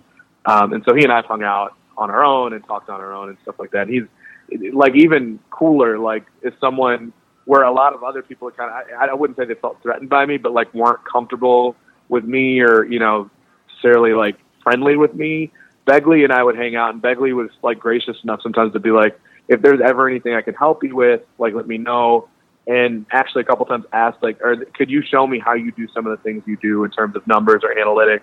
Because I really like the way you write, and that's kind of I know that's like the wave of what's happening right now. I do it too. And he's like, if you don't mind, and of course I didn't mind. So Begley and I have been really good friends, and you know we talk on a personal level, and it feels comfortable now being coworkers with him as opposed to having to compete with him because I've always felt more friendly with him. But uh, but yeah, there there were some awkward moments on the beat. I kind of feel like it faded more so after the second year I was there. Um, but I'm, I'm friendly with all those guys now, and I think they're all pretty good guys. And you know, um, Steve, Al, Frank, even like Frank is someone that I feel like we had like a rocky sort of relationship with for a while just because he is so sarcastic and it's kind of hard to get his tone if you're not around him all the time. But I, I genuinely think all those guys are good guys and um, have spent time with them or talked with them more since I've gotten off the beat. And it's uh, and it's cool to see them. Like I, that's one of the things I look forward to now when I cover a Knick game, uh, whether they're traveling and I you know I meet them on the road or something. Those are all good guys. That that's really cool. And I thought one of the important things you mentioned is you took a different approach to covering the team. And when I talk about, you know, you being one of my favorite writers, it's because you took that approach where it's New York, it's the Knicks, it's easy to write, you know, dysfunction pieces or Carmelo is selfish pieces or any kind of narrative driven pieces. And, you know, you were really focused on the analytics, what was happening on the court. And with that said, I mean, you're telling it how it is and there's so much response to everything that's written covered of you know, you, there's media bias. The media is the reason that the team stinks. You guys don't want them to be good, you know, this and that. And I know you covered them through a decent stretch for a little, but it wasn't as good in the end. What I want to ask you is was it more difficult doing your job and working with the Knicks organization or having to interact with fans who kind of wanted that positive coverage even when it wasn't exactly deserved for the team? Um, so was it more difficult dealing with the fans or the organization, which was easier, which was tougher. Yeah. I mean, the Knicks have this reputation uh, as an organization of not exactly being hmm, the most transparent, you know, the, the easiest to work with. We, we could just leave it there. Sure. so I, I think that kind of goes back to what I was saying before. I think early on, it's actually really like early on, I think fans really took to my writing early because they were so used to what I was just saying about like the tabloids, and you know, there's always like a pessimism that kind of goes along with being a Knicks fan. Knick reporters, you know, I think there's a pessimism that goes along with covering the team because they've been bad forever. And the ownership has changed, or it hasn't changed, and so like the expectation is always like anything that can go wrong will go wrong. Um, so when I covered them, they were good that first year. And so, first of all, like tone wise, I really didn't have to beat up on them. My first story, literally my first story about them, um, I had some things on my back. The story got a lot of attention because I basically wrote a story kind of laying out statistically that they were the oldest team of all time. um, and, you know, if you weight the average of the players' ages, then no, they weren't. I think one of the Jazz teams was. But they were, you know, they had gone from having Jeremy Lin and a bunch of young guys on that team to being capped out basically and having to go get guys on bargain basement sorts of prices. So they get Jason Kidd, um, they get Rasheed Wallace out of retirement, they go get Pablo Prigioni from overseas. You know, they have all these Marcus guys. Marcus Camby, Kenyon Martin comes on that team. I mean, they, they were Thomas, right. uh, such an old team, and they and basically they basically had a bunch of like young stars, Carmelo, uh, Tyson, Amar'e, and then a bunch of other guys, Raymond Felton, um, a bunch of other guys that are kind of role players, Novak, and then those old guys. And so I basically said they overnight became the oldest team in NBA history. They went from being like a younger than average team to the oldest team in history. And so I basically was raising questions in that story of whether that would work long term, like that they might be okay as a team, but that they might break down over the course of the season because of how old they were. And I had people call me crazy um, because you know, like why would they why would they break down? Like their best players are all their young guys, and you know all those guys are under the age of thirty. But what ended up happening is that you know as Rasheed and Kurt and Camby and all those guys were so banged up, it put more pressure. And Amar'e, you remember that was the year that he missed the beginning of the season. Melo was forced to play the four, and then Woodson just kind of kept that lineup as is. In doing that, um, the guys that were the youngest actually ended up bearing way more responsibility in terms of minutes. And so they kind of all broke down as the season went on. Tyson had the neck problem. Um, Amar'e, you know, never really recovered, and they tried to throw him in at the end of the playoffs. He was awful, and they had to pull him off the court. Carmelo had the shoulder issue, um, and you know had to wear that that sleeve or whatever it was for his shoulder. Uh, and so those young guys ended up bearing way too many minutes as well. Everybody was kind of banged up. Kidd was Kidd completely um, like exhausted by the end of the year, had nothing left, missed whatever it was, 17, 18 shots in a row. So anyway, Right. the whole point of what I'm saying there is that the organization, uh, those first two years I covered the team, I think they were actually pretty. They kind of needled me a lot, even like even over tweets and little things like, you know, basically saying like that. They would kind of question what I was, I was writing or the tone that I would take, um, just in terms of like if I phrased something wrong. And some things were legitimately fair. Like I, one time I think I took down the team's like lineups or objectives on their whiteboard in the locker room, and I did, and I tweeted out what some of those objectives were, and they're like, "You can't do that. Like, if you're going to do that, then we'll just close the locker room access off." And I didn't like that was literally a rule I didn't know, something I probably should have known but didn't know. So that's something small. But then there were other things like where, um, you know, if I wrote something, I think I wrote stories about like the nature of Carmelo's injuries and whether or not the Knicks were doing the right thing by not getting his knee examined. You know, he Carmelo had this thing where he wouldn't get MRIs taken, where he would have X-rays done, but not MRIs, which don't really show you like if there's stuff muscularly wrong or like wrong with the muscles, and if there's a tear, like stuff you can't really see. And it was kind of all because Carmelo was afraid of needles, and Carmelo didn't like the idea of surgery. And so I basically wrote about whether the Knicks were kind of risking things by not getting these things checked out, you know, even though Carmelo didn't want them to be checked out. And so whenever I wrote about the medical staff, I would get pushback on that. Um, you know, things here and there, like I would hear from agents or the team or, you know, people with the team. Uh, but that was never too bad. I, I think I want to say like after two years, they kind of eased up. Like I knew what I was doing at that point. I think they saw I was being very, very fair, especially compared to the rest of the beat. And, you know, like I wasn't playing things up just to play them up. I wasn't trying to embarrass the team. Um, I was always reaching out to them to get, at least giving them a chance to respond, which I think was a little different than some of the other beat writers as well. Um, from the fans, I think they very quickly took my writing. I don't think they liked that initial story about the, you know, the age of the team or anything like that. Uh, but I think that, you know, that season kind of proved to be correct in terms of that sort of hypothesis and maybe them being a little bit too old or too fragile. Um, and then I, I want to say like even the the third year I covered them where they went 17 and 65, I tried to take a different route. It would have been really easy to beat up on them uh, that year because they were expected to be decent. They had Derek Fisher there for the first year, Phil his first full year as the the president of the team. And after they just were horrible, I think they're on pace to win ten games. We're five and thirty six at one point. I I told my editor, I said, look, I'm not going to cover this team every day anymore in the same fashion because there's no point. Like they're a horrible team. Carmelo's going to have knee surgery. At this point, all anyone cares about is their draft pick and where their draft pick is going to land.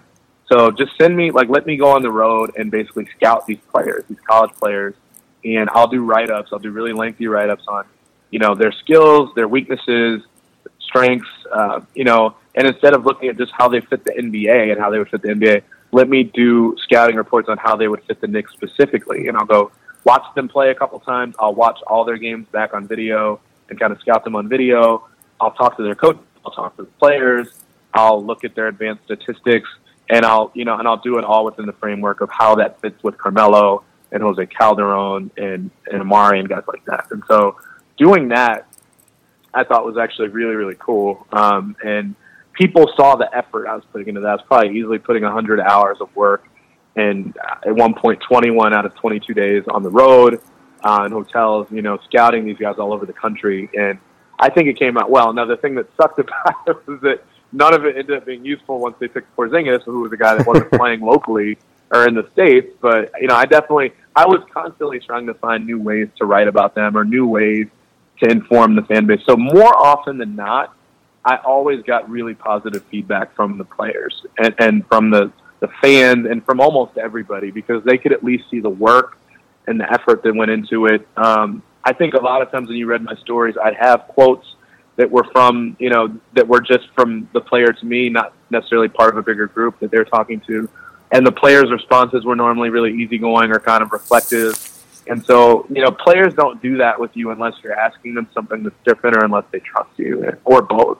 And especially with Carmelo, I kind of built up a really good rapport with him um, to where, you know, I could have a conversation about him learning how to play chess or, you know, about uh, the idea of what it's like to have a kid and uh, your kid being sick and you getting sick because you want to play and take care of your kid when he's around. And Tyson, and the same thing with that, you know, like uh, all sorts of kind of off the beaten path stories. Um, even though I was kind of a writer known for more for analytics, people saw that I was trying to kind of constantly push boundaries in terms of going outside my comfort zone, which was numbers, to, to write about stuff that I didn't understand as well, or that I thought people would respond well to um, why Jose Calderon shoots free throws on technicals instead of Carmelo and stuff like that. People seem to appreciate me asking questions that other people might not be as quick to ask. You being so adaptable was great. I remember that season, and it's just being brutal. I mean, you can't read game recaps of a team that just doesn't win games. It's not. It's not anything worth reading. It was great when you started going on the road and doing the scouting. I remember the D'Angelo Russell piece, and I was wondering how going to Ohio State treated you, but you must have got through it. It, it was all good stuff. um, you know, I'm sure it's really difficult to do this, but if you had to boil everything down into one important lesson that you took away from the Knicks beat, what what would that be? Probably that you you can't that you need to know how to balance those two things. It's really you know it's really easy to write about a team that constantly does one thing. You know, if they constantly lose, you know to kind of be cynical and skeptical of everything. But you know, I had the reverse experience where they won unexpectedly, and so everything was kind of easy. About um, you know, I, I've constantly felt like it'd be easier to cover a team like the Knicks who do both. That they you know they have a good season here, they have good moments. You know, they've had two out of the last three years. They've actually had moments where they uh, well, actually the last two years they've had moments where they're at or above 500 for the first part of the season and then go into a tailspin and miss the playoffs. And so I've always thought that it's good to know how to write about both things. Uh, I've always thought it would be the hardest thing to write about a team like the Spurs, where they're really, really good all the time and there's never any drama there. So, like, how do you, like, what's new about their situation? And obviously, Kawhi had a huge breakout season, but like, short of that, what's what is there new to say about this team other than just kind of verbatim reporting out what they're saying? And so I think what you're saying, being adaptable and you know constantly trying to find new questions to ask and you know and spending the time to try to explore what's new about this team what can i say that's different that's informing fans um, and whenever i had that question in my head how can I do that? It always kind of went back to watching more games, watching more film, spending time asking questions differently or asking different questions. Um, you know, looking at what other teams are doing and where the Knicks are falling short, looking where the Knicks are, are excelling. You know, looking pretty carefully at like what the front office is doing and whether, you know, looking at it, you know, they it's easy to knock the whole front office, but they've drafted pretty well. Um, you know, I, I mention that stat all the time about the idea that they have had more first team all rookie players than any team in the league over the last five or six years. Um, but that they kind of hit a standstill with development after that. And so they they have done things well for a while in terms of scouting. Even go back to Isiah, he was great at drafting players, but then the fit wasn't right with a lot of these guys on the roster.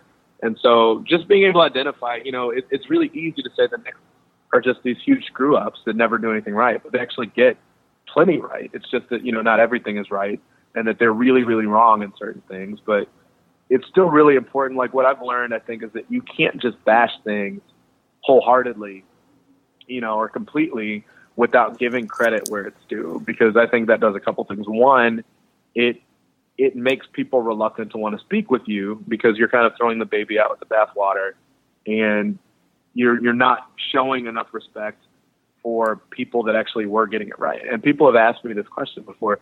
Chris, like, would you want to work for a team Have you've been approached by teams before?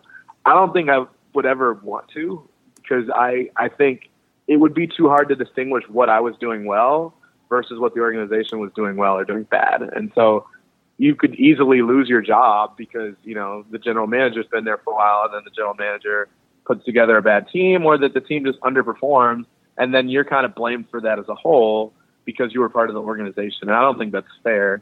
Um, and that's not fair. You know, it's part of, I've thought about that over the last couple of years and how I don't know exactly what every single person is doing. I can outline that the scouting team there has done pretty well for the most part, but that they've kind of swung and missed on some of their bigger trades and their bigger free agent acquisitions. And so you can say that fairly, but they've done an excellent job in terms of scouting internationally. I think, I think for the most part, they've done really well just in drafting in general the last 10, 15 years. Um, you know, and I think to some extent, you know, they've tried, they, they finally, you know, to Dolan's credit, he went out and finally got someone that he was comfortable handing the reins to. I just think that Phil might have been the wrong choice in hindsight, and that he probably overpaid the hell out of Phil. But the, the idea was right, and so I, I just think showing nuance and talking in a nuanced tone, especially in a loud city like New York, I think it gets you so much more credibility, not only with fans, uh, but with the front office. I heard several times from Phil directly and from other people in that front office that they at least appreciated that I was willing to hear out the other side. And I was willing to reach out to them and ask if they wanted to comment. That I was willing to give them credit where they'd done things well. Uh, I obviously was very willing to you know point out all the things they did wrong too. But there's a way to do that without just killing them relentlessly all the time. And um, I think that that was appreciated. And I think that's what fans appreciate. It's not going to get you know the most attention all the time because I think it's way easier to just be bombastic and to just kill, you know, every single thing that they do. But um, finding a way to be fair, especially when a team has up moments and down moments and everything in between, um, that that was what I took from that. Is that there's, you know, the nice guys finish last thing, or you know, horrible guys finish first, or what have you, in terms of the way they cover the team. I think it, it's okay to cover them and to do it in a nuanced tone. Awesome stuff. Uh, you know, you you had obviously as high profile of a beat gig as you could possibly have with the Knicks. And then you got scooped up to the big leagues, I suppose we could say, working with ESPN, working with 538. I mean, I've seen you on my television a few times, which is awesome. Do you have any crazy stories or even like a welcome to the big leagues moment of, you know, your your time with ESPN so far? Was there a moment that really sticks out where you were like, "Oh wow, I work at ESPN?" I mean, I probably still need that moment sometimes because it's kind of a blur. Uh, the first national TV appearance I was supposed to make, um, I, I was coming downtown. The Knicks had a game, I want to say against Cleveland uh, at home, and so they had said we want. You know, they they normally do this. They try to show off their big hires shortly after they make them, and so they they normally will have them, you know, SportsCenter segment or something, and they'll they'll introduce them on camera and kind of you know ask them questions about whatever topic is the topic of the day. So this was right after Phil had said whatever he said about LeBron in that conversation, I think with Jackie MacMullan, And So they were asking me my opinion of that because it was the first time they were playing against each other since Bo had said that. And LeBron was saying that he didn't want to talk to Phil and, you know, that he felt like he was disrespected. It's all posse thing. Um, and so I was headed downtown and I am notoriously late for everything. Um, so I tell myself I'm going to be on time, you know, for once. I'm going to get there early. I left my apartment probably, you know, like wearing a suit, probably like 50, 45, 50 minutes early to take the subway. I live probably 12 to 15 minutes. From, I lived 15 minutes away from the garden at most on the subway, uh, taking the 2 3 from Harlem. So it really didn't take any time to get there. And then I walk down there, and the subway says, um, you know, the electronic signs that tell you how long the subway will be. It just like literally the only first and only time I'd ever seen this at my stop. It just said out. It didn't even say like 20 minutes, 21 minutes. It just said out. And I'm like, what the hell does out mean? Like, I need to get downtown. And this is like a 9:45, 10 o'clock hit I'm supposed to do. So it's like heart of rush hour getting downtown from Harlem. There's literally no way I'm going to get there from uptown to, to get to the garden um, for the pregame hit that the, or the, the early morning hit that I was going to do on SportsCenter. So I'm like, oh, this is just great. First national TV appearance I'm ever making.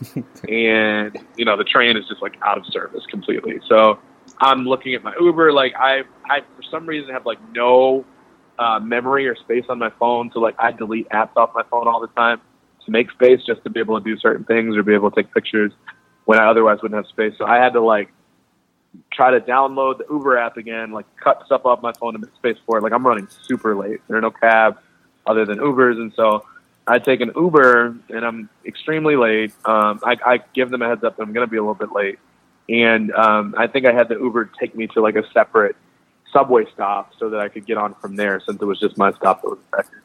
And I got there like maybe 10 or 15 minutes late, even though, like I said, I had left almost an hour early for something that only takes 15 minutes to get to. Um, so I get there late, and then I'm told, you know, as I get there, they're like, "Oh, like you're stressing. It's like not that big a deal. Like you'd be amazed at how often this happens." Number one, we had someone ready to go anyway, but number two, we told you to get there at that time because a lot of people are late. Uh, that they you're trying to look so good and sound so good for the first appearance that you look you, you kind of overshoot in terms of how much time you think you have. You end up being late, and so like we always kind of tell people to be there earlier than they actually need to be and so you're fine. And I was like, oh my god. So I was freaking out. Um, but also like the idea I got there, I think Brian Windhorst was doing a hit first. You, it, it, it tells you a couple things. One, that you're not the first person to ever have whatever dilemma you're having. It's a good lesson to learn. But two, like the fact that Brian Windhorst was up doing a stand-up hit, um, that there's so much talent there at ESPN, and there's so many people and so much front-facing talent that's on camera that uh, it it's kind of what I signed up for. That uh, you know, and I still want to get to that stage where you know I'm on TV as much as Brian and respected as Brian is and everything like that. That you just got so many people in front of you, and it's kind of you know being at the Wall Street Journal, even though it's a huge paper with a great reputation, that it was kind of like a big fish in a small pond sort of thing where um, you know there were only one or two NBA writers there, me and one other person, and then going to ESPN and there being like you know, like I said, this ESPN Summit meeting where there's 40 of us in a room, and you're sitting there looking at Woj and Zach Lowe and Brian Windhorst and Tom Haberstroh and everybody else for that matter. And so, um, you know, this idea that if you are late, you know, and just a more as a, um, I guess an example, but if you if I had been late, if I hadn't been there, if I hadn't shown up at all, you, you know, someone else would have been willing to take my spot there, and that you kind of have to be on your p's and q's all the time because there's just so much talent at ESPN. So a good lesson for me to learn there. Uh, obviously, I'm, I'm not as late anymore with stuff like that. I try to be on time with things, but uh, there's just so much talent there. And uh, but beyond that, I mean, being in Bristol this past week with everything that was happening with Jemele and, and hearing what was happening and hearing about it before a lot of that stuff even became public and the reports even came out about what that day was like and seeing them on campus in, in Bristol was was crazy. But ESPN is a crazy place, man. Like there's just so much going on and so influential in terms of what people think and what people hear and how stories come out. And it's uh, it's you know, it's it's in an interesting place right now because of all this political stuff that um, that happens, is said, and and frankly, I mean, probably really hard to stay out of those conversations because of how political everything is in general in sports right now with athletes and their opinions too. Sure, yeah, it's it's impossible to avoid. Either way, I mean, we're rooting for you. We know you're gonna climb to the top there, and obviously you're already in that same grouping with the guys who you mentioned with Haberstroh and Windhorst and Woj and Zach Lowe. I mean, you're in their ballpark. You're doing it. We're really proud of you watching you do this and grow in front of our own eyes. Before I let you go, if you could offer one piece of advice to aspiring writers, just one, what would it be?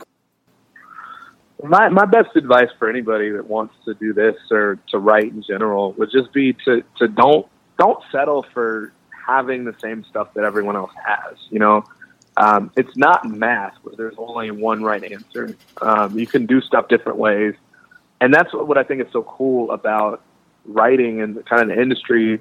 When you look at how many people have had success, you've got Woj and you've got people like that where they break news better than just Benjamin Stein and, and guys like that. Sam Amick is really good at that. And then you've got guys like Zach that, you know, just clearly busts his ass to, you know, he's a killer podcaster. He clearly watches the game as intently as anybody in the league, if not more so. Um, you know, he, he writes off the beaten path stories.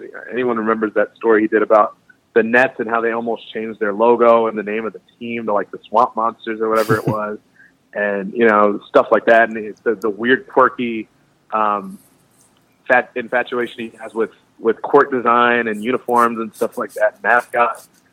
Uh, you have that. I mean, you have the way I write, and you know, it's there's like no rule. You've got Bill Simmons, who you know, granted, I don't think it's necessarily good to aspire to be that because I just think he is so zany, but also really brainy about the the history of the league. I don't think it's easy to do what he does, but you've got so many different models that you can kind of follow. And then, you know, you've got more traditional reporting that you can do that is not easy to do. I think the best ones make that look easy as well. But there, there's all sorts of different ways you can go about this. My best advice would just be don't settle for being just like everybody else. Find your niche, find what you think you can do differently. And that's not an easy thing. You know, I, I, I'm sitting here in Barnes and Noble the other day, like looking at books on reinvention and kind of how to constantly reinvent yourself so that people can't ever just come to rely on you for just one thing. I, I think in the industry right now, if, if people can pigeonhole you and say, this is what you do, I tend to see that as a bad thing because I, I think stuff is constantly changing and it's not safe anymore to just say that you do one thing in an environment where, you know, the industry changes every other year in terms of what the focal point is or what they think they might want. So, but you, you take the time. I almost feel like that's more worth taking the time to do than really um, studying on just like one style that you want to emulate. Figure out what you can do that would be slightly different than what everybody else does. And if you do it well, and if it's something that is, you know, really coveted, like covering the NBA or writing about the NBA, and you can do it differently, or you know, find a way to analyze stuff more deeply than other people, people will notice that um, there's a lot of different ways to kind of get noticed, whether it's writing for a blog. Um, you know, it's tough to do that. It's tough to make a living doing that. But if it's what you love and you, you know, you really get pleasure out of doing that, maybe you're not doing it as a full time job. Maybe you're just doing it as a side thing, or maybe you're just doing it for fun. But you know, I, I think push yourself to be different somehow. And um, you know, I think that was the difference between when I was on the Jets beat versus when I was on the Knicks. Is that I spent a whole summer, you know, watching film and studying numbers and, you know, doing even one on ones with Carmelo before that season started, where I just wanted to find a way to make my work a little bit different than everybody else. And I feel like that summer really paid off for me because it kind of gave me a sense of how I wanted to cover the league. And so I'm still figuring out exactly what I want to do now. You know, I think it's really easy to get to ESPN and then try to comfortable with that, but you know, not wanting to get stuck. The only way you can avoid getting stuck is finding new ways to kind of show off everything you can do and how you can do stuff differently. And so that's what my advice would be to everybody is just try to find a way to to make your writing a little bit different or your voice a little bit different than everybody else's. Absolutely great stuff. Chris, I mean, this was such a pleasure. I've been asking you, and I'm so glad that you were able to come on the podcast when I got to take the show over, you were one of the first people I had to hit up just because I have so much respect for you, the way you write, the way you approach writing, and I mean, you're just you're a great dude. So thanks so much for coming on the podcast. Before I let you go, do you have any work that you want to plug or any shout outs you want to give? Not really. Um, nothing. Definitely not in terms of uh, work right now. I mean, the one thing I can, I guess, it's not really plugging anything just yet because it's not there yet, and I'm still setting up. Um, people that I want to try to reach out to and meet up with. Uh, but a few weeks from now, I think we're we're almost ironclad at this point where we're going to start uh, NBA themed podcast at 538. Um, and it'll it'll take on a couple different forms. Sometimes it'll be kind of a three man podcast with me, uh, colleague Kyle Wagner, and then Neil Paine that I work with at 538, and we'll be doing a an NBA podcast over there, which should be every week. But then aside from that, um, I'm going to probably hop on the road quite a bit to talk to different people around the league, players, hopefully coaches, owners, executives. Um, and I'm going to hop on the road and I'm going to have sit downs with them, probably closer to an hour each. Um, and just was talking even about setting up times to get out there in October and maybe a little bit after that. So that's that's probably what I would plug, but there's not even any episodes. I think we did one pilot episode like a week ago or, or two about the Kyrie trade, but uh, we'll have a lot more, and we'll be doing that weekly. And I, I no clue how often I'll be doing the ones where I'm just sitting down with someone one on one, but uh, but I'm really looking forward to that. It's going to be challenging for me because I've never done it, so I'll probably have to ask you for some advice uh, in terms of how to approach questions and whatnot, and how to come up with a, a set of questions to even ask um, the people that I'm speaking with. But I'm really excited to do that. People have said for years that they'd want me to to try my hand at that because I've you know I've been a guest on so many people's podcasts, but it'll be really cool, kind of turning the tables and doing that. But I'm a little nervous about the um, about the time that it'll take to do that and the research that it'll take to do that. I'm going to be totally scared. I'm going to forget to ask a question or not ask a question the right way. But, but it'll it'll be fun once we get around to doing that. For sure. Well, I'm looking forward to that, and uh, I'm always happy to provide any kind of counsel that I could. Uh, again, if you are not already following Chris, you can find him on Twitter at Herring. That's H E R R I N G underscore NBA. Catch his writing at 538 in ESPN. Look out for him on SportsCenter. I mean, this guy's taking over the NBA world. He's already done it. Chris, one last time, thanks so much for coming on the show. Thank you for having me, man. I really appreciate it, Jared. All right, take care.